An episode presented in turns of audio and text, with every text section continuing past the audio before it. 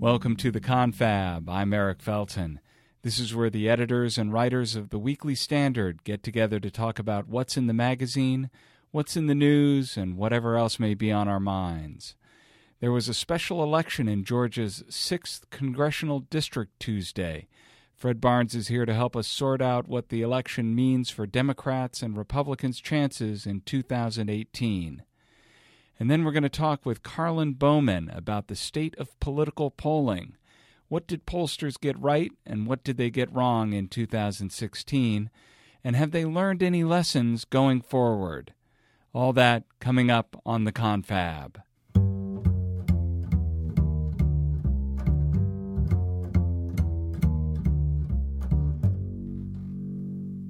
And now we get the confab going in fine form with Mr. Fred Barnes, executive editor of the Weekly Standard. Fred, how are you doing? I'm doing fine. Good. So we, we're still hearing the reverberations of the Georgia 6th District special election that was held Tuesday.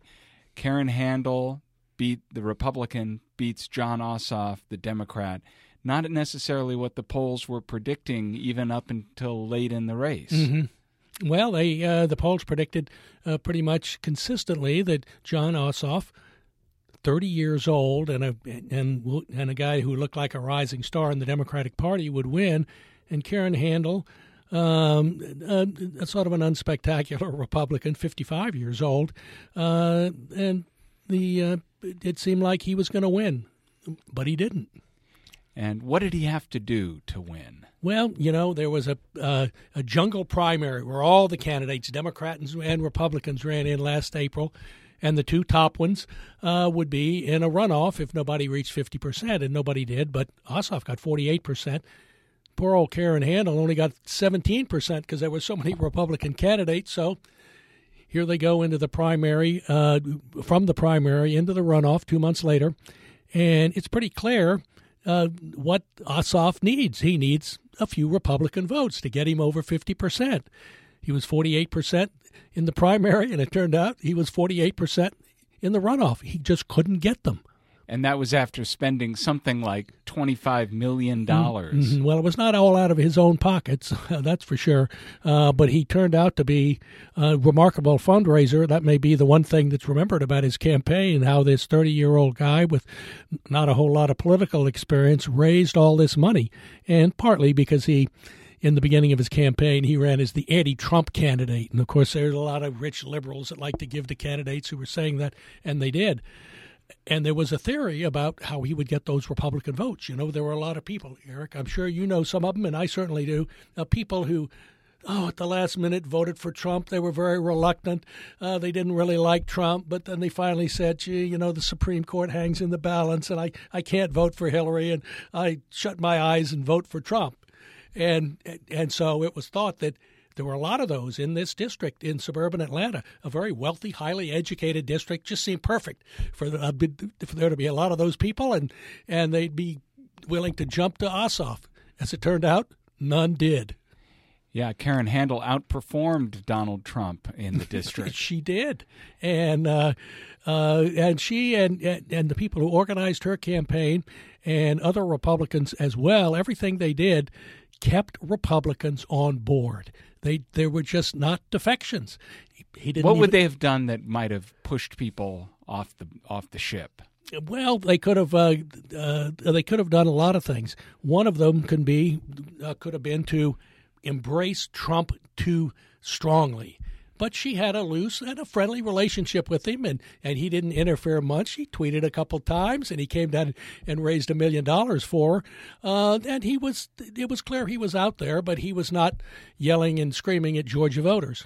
And it seems that he showed a little discipline himself in not demanding of her too much vocal support. He didn't demand any, as it turned out, and and she uh, didn't really didn't offer any. She did uh, at one point say, "You know, I'm not a part of this administration." You know, she's running for Congress. That wouldn't be a part of the administration. Of course, the press went crazy and said, "Ah, she's separating herself from Donald Trump." And I guess in a way she was, but uh, uh, this race became so big, one because of the money, Two, because Ossoff, uh, this 30 year old tall and handsome young man, was running, and particularly, he looked like the guy who was going to really embarrass Trump and steal, uh, and because of Trump, steal a House seat from Republicans. So why does the media keep over predicting how much Trump will hurt Republicans? Well, you know, the the wish uh, precedes uh, whatever whatever comes next. I mean, they they uh, when you talk to people, and I've talked to a lot of them now in Georgia who were strategists and pollsters and so on who were interviewed by reporters. He said they had no interest in anything. All the questions were about Donald Trump. Or maybe sometimes Jim Comey, or, or, some, or something like Michael that. Flynn, maybe thrown in for good measure. Indeed they were not interested in any of the issues between the two candidates. Uh, the funniest thing are you was, su- are you suggesting that the media has a narrative that they have preformed in their mind mm-hmm. that it that they aren't just simply reporting on the facts as they find them? Well, I would never say that, but uh, but you know, I mean, you uh, you you uh, you can sort of tell a book by the cover. So Democrats have a lot of theories about why Jon Ossoff mm-hmm. lost, and mm-hmm. perhaps preeminent among those theories is that he had started it with a negative take on mm-hmm. Trump, hammer and tongs, but put the hammer and tongs away for the general election. Well, he realized, uh, and I think correctly, that he'd gotten everything he could out of that. There wasn't much more to get uh, by being the guy who will make Trump furious. You know that was his uh, saying, and and actually he moved to the center. He, I mean, this was. But the Georgia. Democrats now are saying, "See, he shouldn't have moved yeah. to the center. He mm-hmm. should he should have been full throated in his mm-hmm. denunciation of Trump yeah. from start to finish." What I think he concluded, and I agree with him. What you didn't want to do was run a uh, an impeachment campaign to make that your election. You know, you're trying to drive Trump out of office the country at the moment, I don't think is ready for that, or, or, to the extent it's ready, I don't think it's ready in suburban Georgia uh, for that, in a district that has been traditionally Republican for a while now. And I, I think he recognized that. He, I think he did the, the smart thing, and uh, uh, it just wasn't enough. Now, if Democrats run against Donald Trump, Republicans run against Nancy Pelosi. Mm-hmm. And there are some Democrats who, in this aftermath, are saying, you know, maybe Nancy Pelosi is a problem. She is a problem. She's 77 years old. She doesn't look it. Uh, and I would say that she is uh, gives a terrible interview and sounds like a dud. She is a very powerful, clever, and smart uh, uh, Democratic leader, and that's how she and and her and her squad of aging Democrats stay on in the leadership. When you look at the Democratic uh, when you look at the at the Democratic, uh, all the Democrats in the House, they're old. I mean, I mean, they they look like they just came out of an assisted living home. I and mean, what's funny about that is that the the Democratic Party has staked so much on demographics, in mm-hmm. particular yeah. millennials being yeah. their voters, mm-hmm. and so you have this aged leadership trying to appeal to millennials. Mm-hmm. How does that work? Well, it uh, it, uh, it, it works because uh, uh they're both sort of uh, on the left politically, and young people are.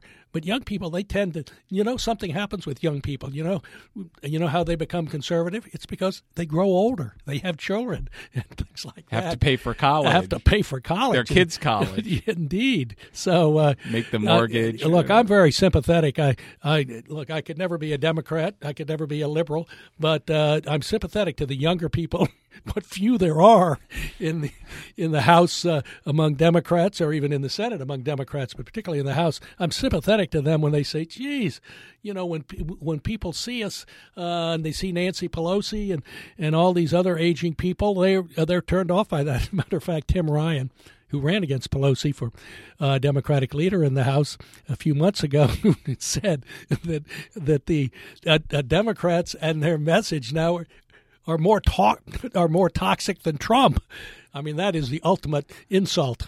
There were also in this race uh, some local issues, which really brings mm-hmm. up the, the the question of whether Tip O'Neill's old expression that everybody mm-hmm. repeats and repeats mm-hmm. and repeats that all politics is local. Mm-hmm.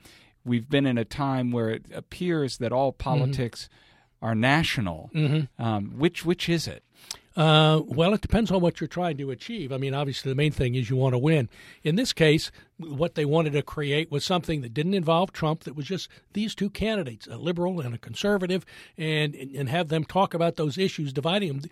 They could be national issues, but they wouldn't be ones that involve Trump at all, at, at least from a uh, Handel's standpoint. And and so they got it down to that. They got it down to the ground in the district. And and in one way, the the most local of issues was was on display in the race, which is that Jon Ossoff didn't live in the district. Talk about a, a local issue. Here's the big question. Why in the world didn't he just rent an apartment in the district? It's just across town in, in metropolitan Atlanta. It, it, wasn't for lack of funds. he had plenty of money. he could have just rented an apartment, signed up, uh, registered to vote, and voted in his own election. As it turned out, he didn't do that and couldn't vote. So these races, these special elections, this was mm-hmm. the, the fourth of, uh, of a series of special mm-hmm. elections, mostly people who have left to be in the Trump cabinet. Right. Um, people keep predicting that they're going to show that Trump and the Republicans are in trouble mm-hmm. come the two, 2018 right. midterm elections. Mm-hmm. But now the Republicans keep winning these votes, not by a lot, but they do keep winning them. Are the Republicans at risk of taking too much away and too and being too optimistic about what their chances are in 2018? Well, actually, I think they are. You know, these special elections have never been predictive uh, Republicans lost all the special elections leading up to the 2010 midterm election, where in the House they won 63 seats. Mm. So uh, these mean a lot less uh, than the press would have you believe. So uh, Republicans, uh, Republicans still have to face two things. One, in 2018, they're going to have a very difficult time holding on uh, to the House of Representatives. Democrats only need 24 votes in a midterm election that's not that many. It, uh, uh, Democrats could easily do that. And secondly, if Democrats get the House, there's going to be big pressure for them to vote for impeachment against President uh, uh Trump. So uh, those things those things have not been changed by this uh, victory against the polls in Georgia six. Fred Barnes, executive editor of the Weekly Standard. Thanks for joining us on the Confab. I always enjoy joining you on the Confab.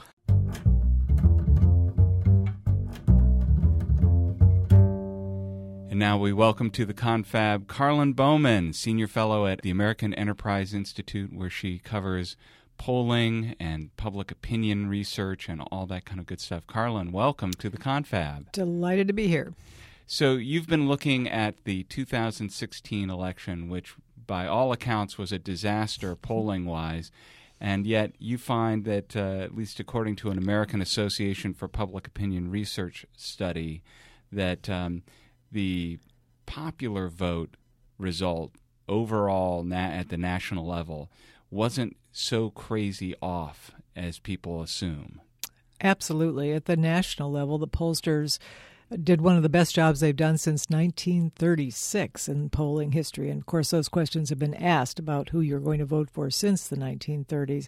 And so that's a pretty impressive accomplishment. It was the state polls that had so many problems and had very, very high error rates overall.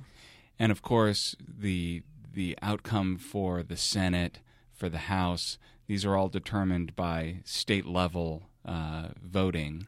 And of course, a presidential election we think of as a national affair, but it really is the conglomeration of state voting yeah. rather than a national poll. Serious campaign pollsters pay an enormous amount of attention to state polls in the final weeks of a campaign. They don't look as much at national level public opinion polls, but those, of course, are something that are popular generally.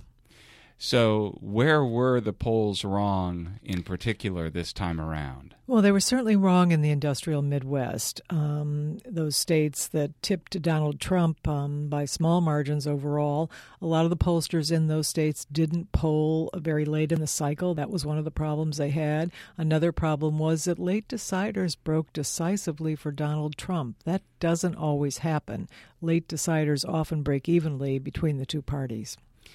And yet, we saw so much of the polling as it was presented to us during the 2016 election season as with with a very high level of confidence if how how are they supposed to have a high level of confidence when they can't get results at the last minute and they can't predict how people are going to break at the last minute and it's a close enough race that how people break is going to determine what happens.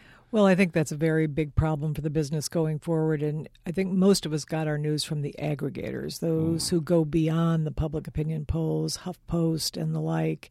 The poll of polls. The poll the of polls, polls. and to which they add some special sauce in terms of their views. See, now I'm always a little worried when I hear special, special sauce. sauce. Me too. Me it's, too. It's the little black yeah. box in which things happen inside. Absolutely. And of course, they're looking at past performance in all of these states, um, how people have cast their votes in past performance. They're looking in many cases at actual um, people who voted in past elections in some of these polls because you can now sample people using voter files as opposed to a random sample, and that turns out to help accuracy in some cases. But I think the bigger problem was that many people in Washington and across the country were committed to.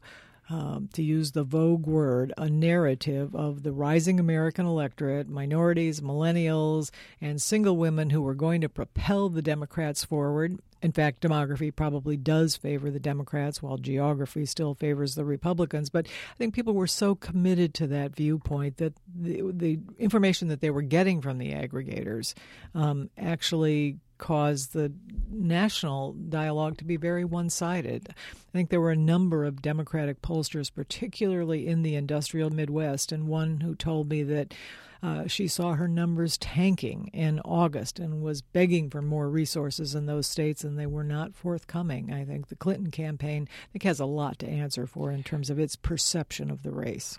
It's interesting. The Clinton campaign, uh, I was reading Shattered, which is uh, riveting reading. And one of the things that's interesting is that throughout the campaign, there was this huge emphasis on using big data so that you could be very efficient in your targeting of this, that, and the other, um, and and a, a sense that what information they had could be understood at such a specific level that they could put a dollar here but not mm-hmm. here, put another 50 cents over here.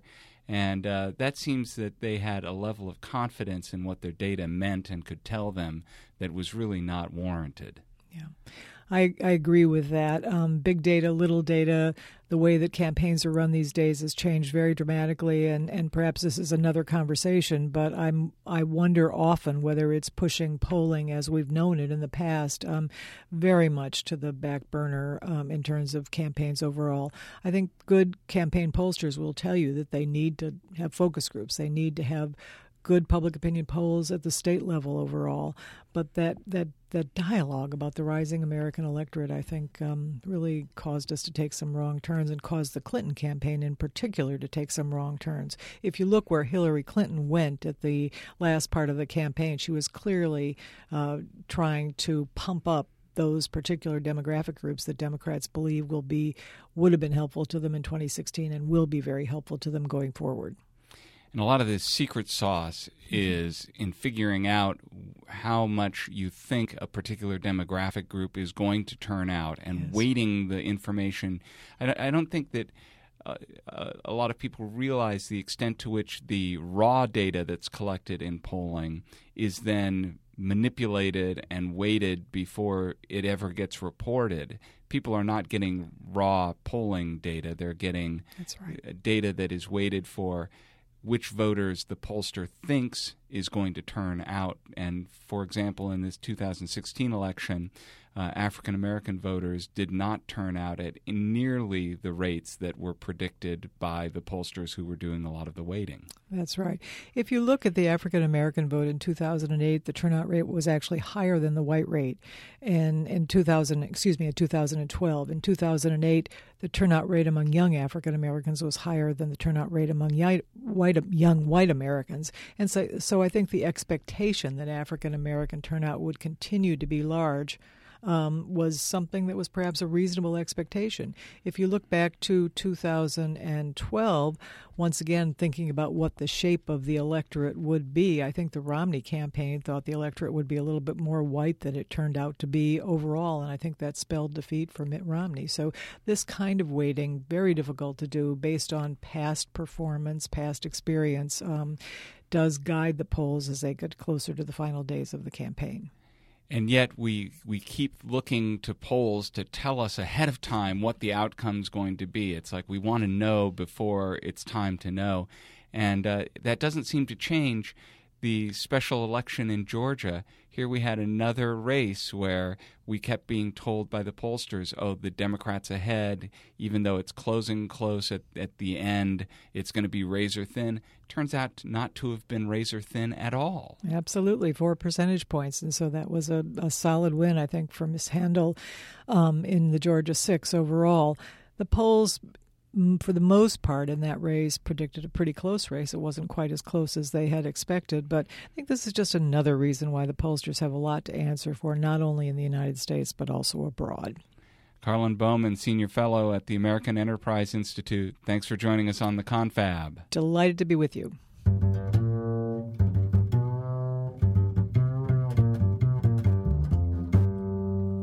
That's it for the Confab this week. Be sure to tune in to the Confab every week. Just go to iTunes or Google Play for a free subscription, or go to our website, weeklystandard.com. Thanks so much for listening. I'm Eric Felten. Catch you next time.